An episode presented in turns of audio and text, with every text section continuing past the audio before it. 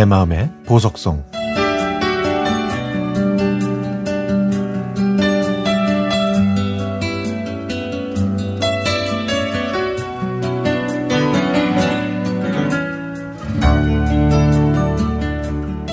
저는 방랑벽이 넘치는 사람이었습니다.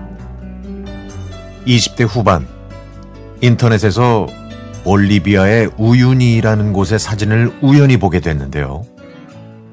하얀 소금 사막 위에 빗물이 찰랑대고 하늘이 그 바닥에 반사되어 온 세상이 하늘처럼 파랗게 빛나는 모습에 홀딱 반했던 겁니다. 지구상에 이런 풍경이 있다니 여기에는 꼭 가야겠다 라고 결심했던 저는 다니던 직장을 3년 반 만에 퇴사하고 29살에 중남미로 배낭여행을 떠났습니다.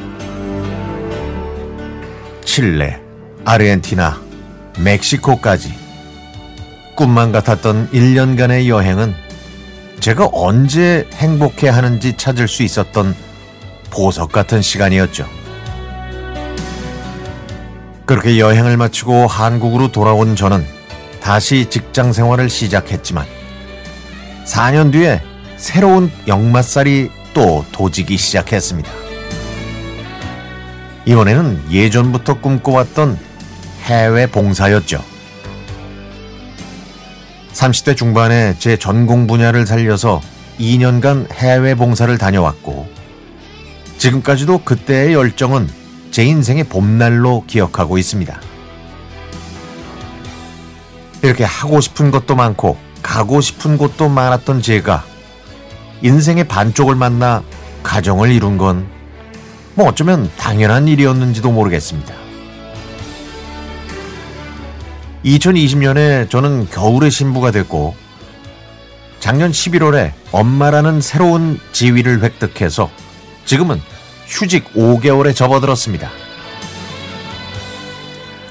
자식을 낳아봐야 부모 마음을 이해한다고 저도 아기를 키우면서 나라는 존재를 이렇게 키워준 엄마가 얼마나 대단했는지 실감하고 있습니다. 주위 사람들이 직장을 안 다니고 그 나이에 무슨 배낭여행의 해외 봉사냐? 다녀와서 재취업 안 되면 어떻게 하냐? 이러면서 철없다는 듯 저를 바라볼 때도 엄마는 제가 하고 싶은 거 있으면 다 하라고 단 한 번도 반대하지 않으셨습니다. 해외에서 가끔 연락을 드리면 엄마는 우리 딸이 하고 싶은 거 하면서 즐겁게 지낼 거라고 믿어.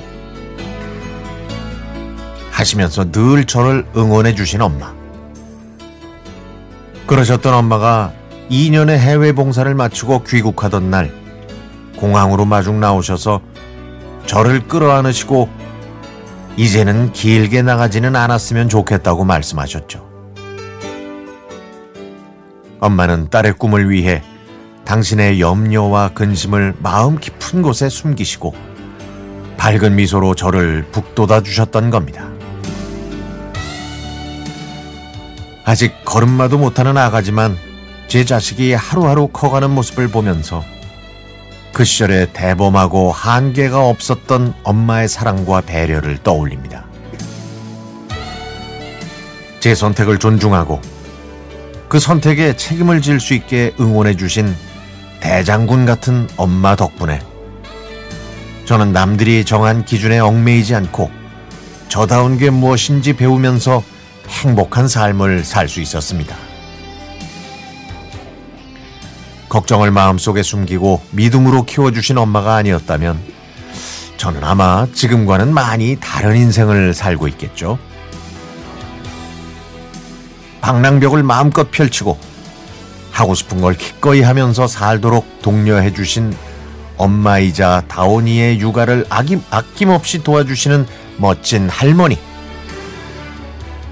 엄마라는 나침반이 있었기에 길을 잃는 것이 잃는 것이 두렵지 않았던 저는 참으로 운이 좋은 사람입니다.